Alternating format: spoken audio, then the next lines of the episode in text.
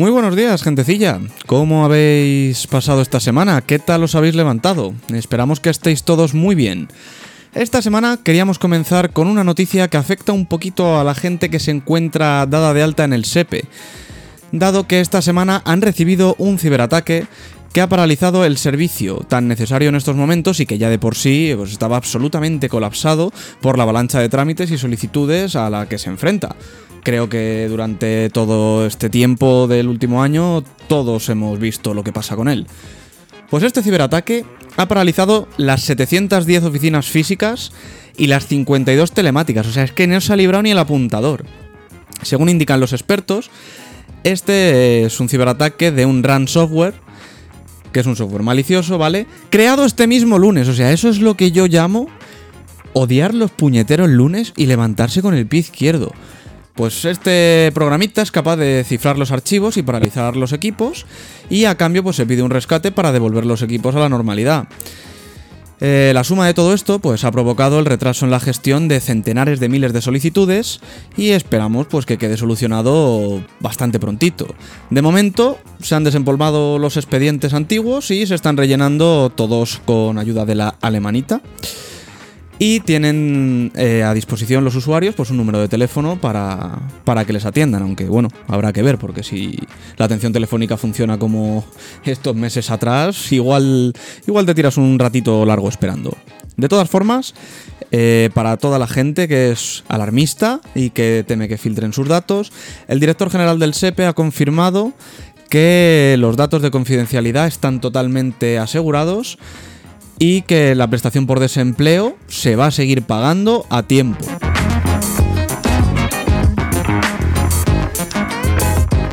Y bueno, bueno, pues vamos a darle paso aquí a nuestro compañero Baldo, que parece que trae noticias super fresh. Cuéntanos, muchacho. Muy buenas, ¿cómo estamos? Pues antes de meternos en harina, que esta semana, el miércoles, estuvo, estuvo cojonudo, la verdad, no, no dejó indiferente a nadie, pues queríamos hacer un remember para bien o para mal. Eh, ya que, bueno, el, el día 15 tenemos el aniversario de la pandemia que se inauguró con el cerrojazo. ¡Feliz aniversario, señores! Feliz cumple pandemia. Bueno, eh, por seguir un orden cronológico, yo quiero ponerme un pelín antes de- del cerrojazo, de que se decretara eh, pues eso, la cuarentena y demás. Y es que el otro día, eh, con el tema del 8M, me acordé que si ese día no fue mi última cerveza y terraceo, mm, poco le falta. O sea, y, y joder, hasta se me encogió el corazón solo de pensarlo. Yo creo que ese fue uno de los últimos fines de semana de viajar también con normalidad, porque yo recuerdo que a mí me pilló de visita por Zaragoza y, y agüita. A ver, nos pilló a todos a todos mal. A todos bastante mal, la verdad. El, el 11 de marzo fue cuando se declaró la pandemia, pero España hasta el 15 no, no confinó. Y desde ahí hay que contar 98 días. A ver. 98 días bien completicos. Yo creo que nadie nos esperábamos algo de la magnitud de la que ha pasado. Hombre, magnitud. Yo cogí buena magnitud, la verdad. O sea, lo que viene siendo esféricamente, mi cuerpo evolucionó de forma constante. La verdad, es- estuvo bien. Con tendencia a infinito, ¿no? Uf, tendencia infinito no diría tanto, pero sí tendencia a tener mi propio campo gravitatorio. Yo, vamos, las patatas que se me iban cayendo empezaban a orbitar a, a mi alrededor. Era algo loquísimo. Madre mía, eso no puedes bajar a hacer ejercicio, yo que sé, o, o pasearte. No me puedo quejar del todo porque yo trabajé durante toda la pandemia y salía de casa para ir a trabajar. Afortunado tú. Sí, bueno, por lo menos la- con la excusa de tomarte el cafetito rápido, asomabas un poquillo los hocicos a la calle y respirabas un poco en la calle, pero vamos, que los días que tenía libres, pues eso, de la cama al sofá, del sofá a la cama y a la nevera, por supuesto. Yo creo que ahora mismo, hables con quien hables, siempre te va a decir, Buah, yo en la cuarentena he cogido una cantidad de peso yo mismo. Me había comprado unos pantalones un poquito antes de la cuarentena y cuando terminó reventé el botón que salió disparado que no me hizo un agujero en la pared de milagro. Eran regular y los hiciste super skinny. Pues casi, casi. Bueno, luego también vimos que la moneda de cambio, por supuesto, fue el papel higiénico. Ah, sí. Que, que muramos todos, pero con el Ohio bien reluciente. Sí, porque eso, la- los vídeos que se filtraban y toda la gente en los supermercados, que parecía, vamos, el fin del mundo, pero aquí todos queremos tener la reserva de papel higiénico, yo que sé, a lo mejor estaban intentando montarse un fuerte a ver, en casa a ver si no entraba el bicho. No, ahí se nos fue un poco, un poco la pelota. Yo recuerdo de llegar a poner límites de, de rollos de papel higiénico por persona, un poco como ahora lo de los Nestlé Jungli, eh, que los han vuelto a sacar, que han Sí. puesto límites de, de no sé si eran 15 o 18 tabletas por cabeza, que es en plan de, pero madre mía, ¿tú qué, qué haces persiguiendo la diabetes? ¿A qué punto ha llegado la gente a llevarse tabletas de estas, tío? Para que de verdad hayan pensado un vamos a poner un límite que parece totalmente irrisorio, pero que es que, o sea, la gente se lo estaba pasando por el forro de los cojones. Que te llevas un pal entero, conforme llega, atracas al tío del camión y dame el pale de Yangli, vamos. Otra de las cosas que la gente se quejó fue de la vida social.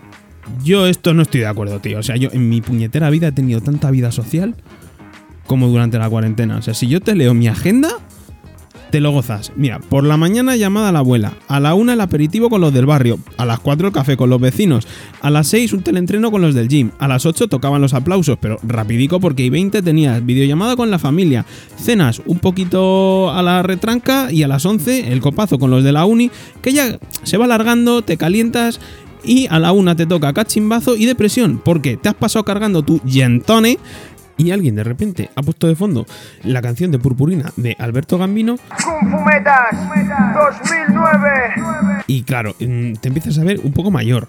A las 3 te echas un llantito, pero te quitas rápido las lágrimas porque te tienes que ir a la cama contando las horas que te quedan para levantarte ya que has conseguido cuadrar agendas con los de la guardería que de ello no sabes desde 2001, pero oye, tienes que aparentar que no estás tan en la mierda.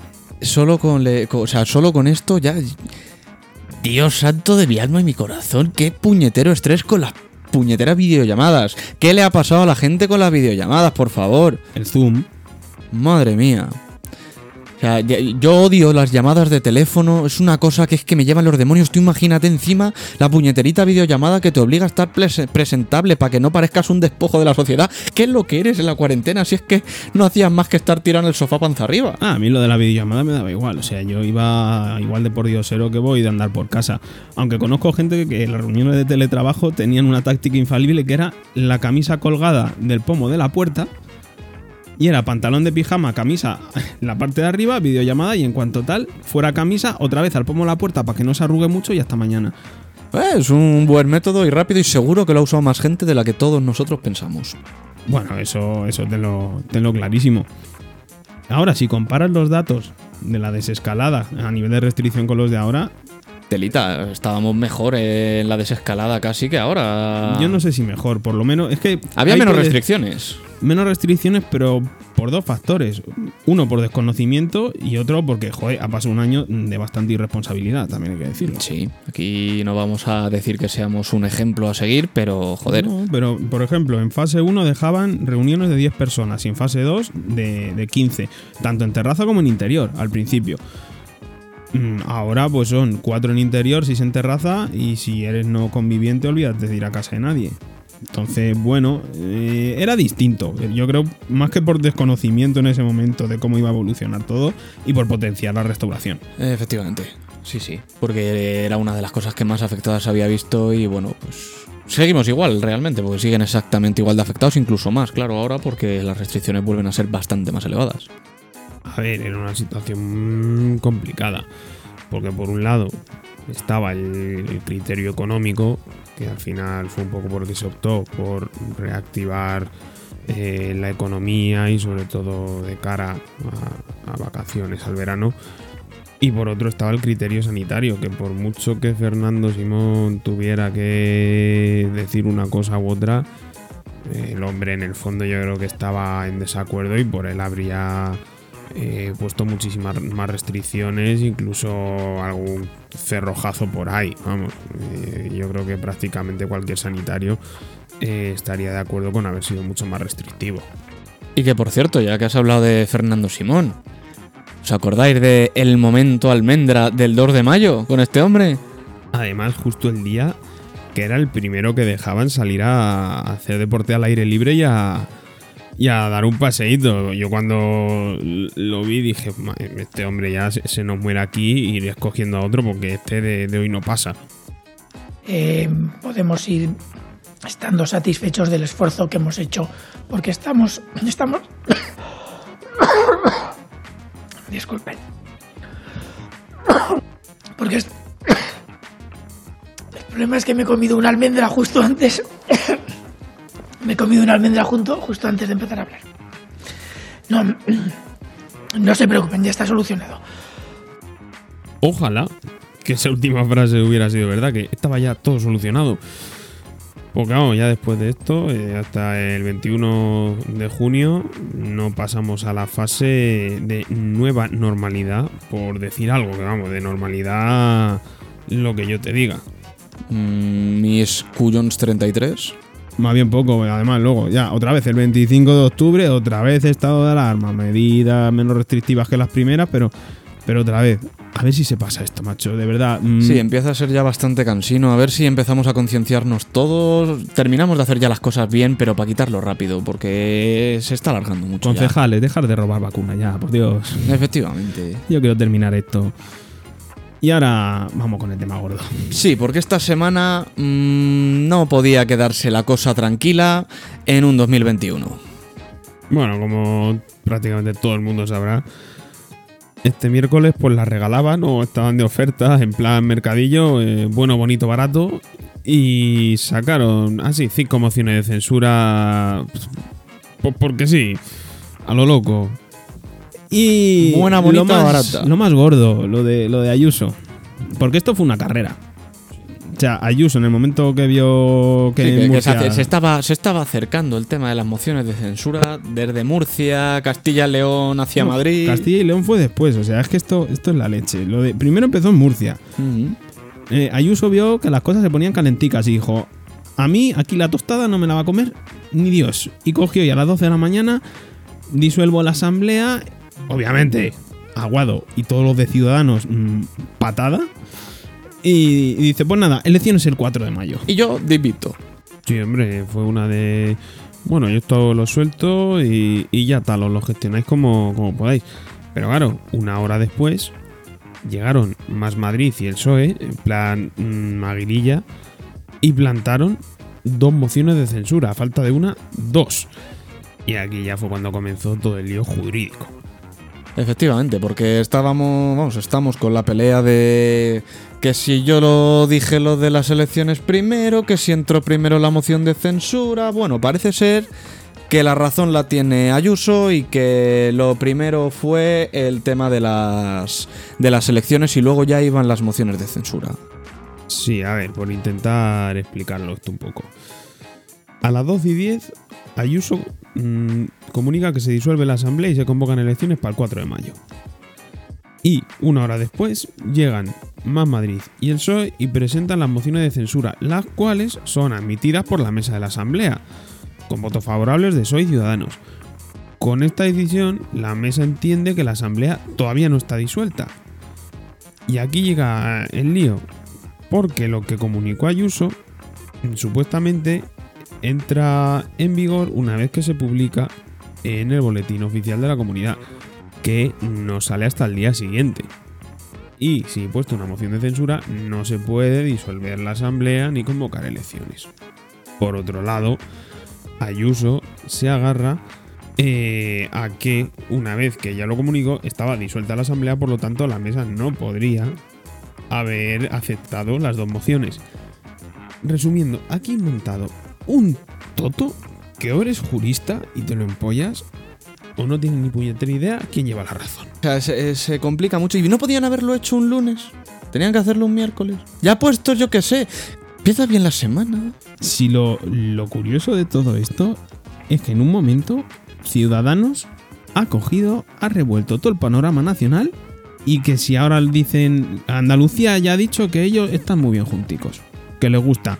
Te vienes a Madrid incluso y tienes a Almeida, buenas tardes, que ha dicho que él con, con Villacís para adelante. Y Arrimadas mm, está diciendo que no va a apoyar mociones de censura eh, que, se, que se planteen, bueno, la de Castilla y León y, la, y las de Madrid tampoco. Entonces, ¿para qué hacéis nada? ¿Para qué tocas? no toques. Son ganas de meter el dedito ahí en la llaga y remover para nada. Porque es que es para nada.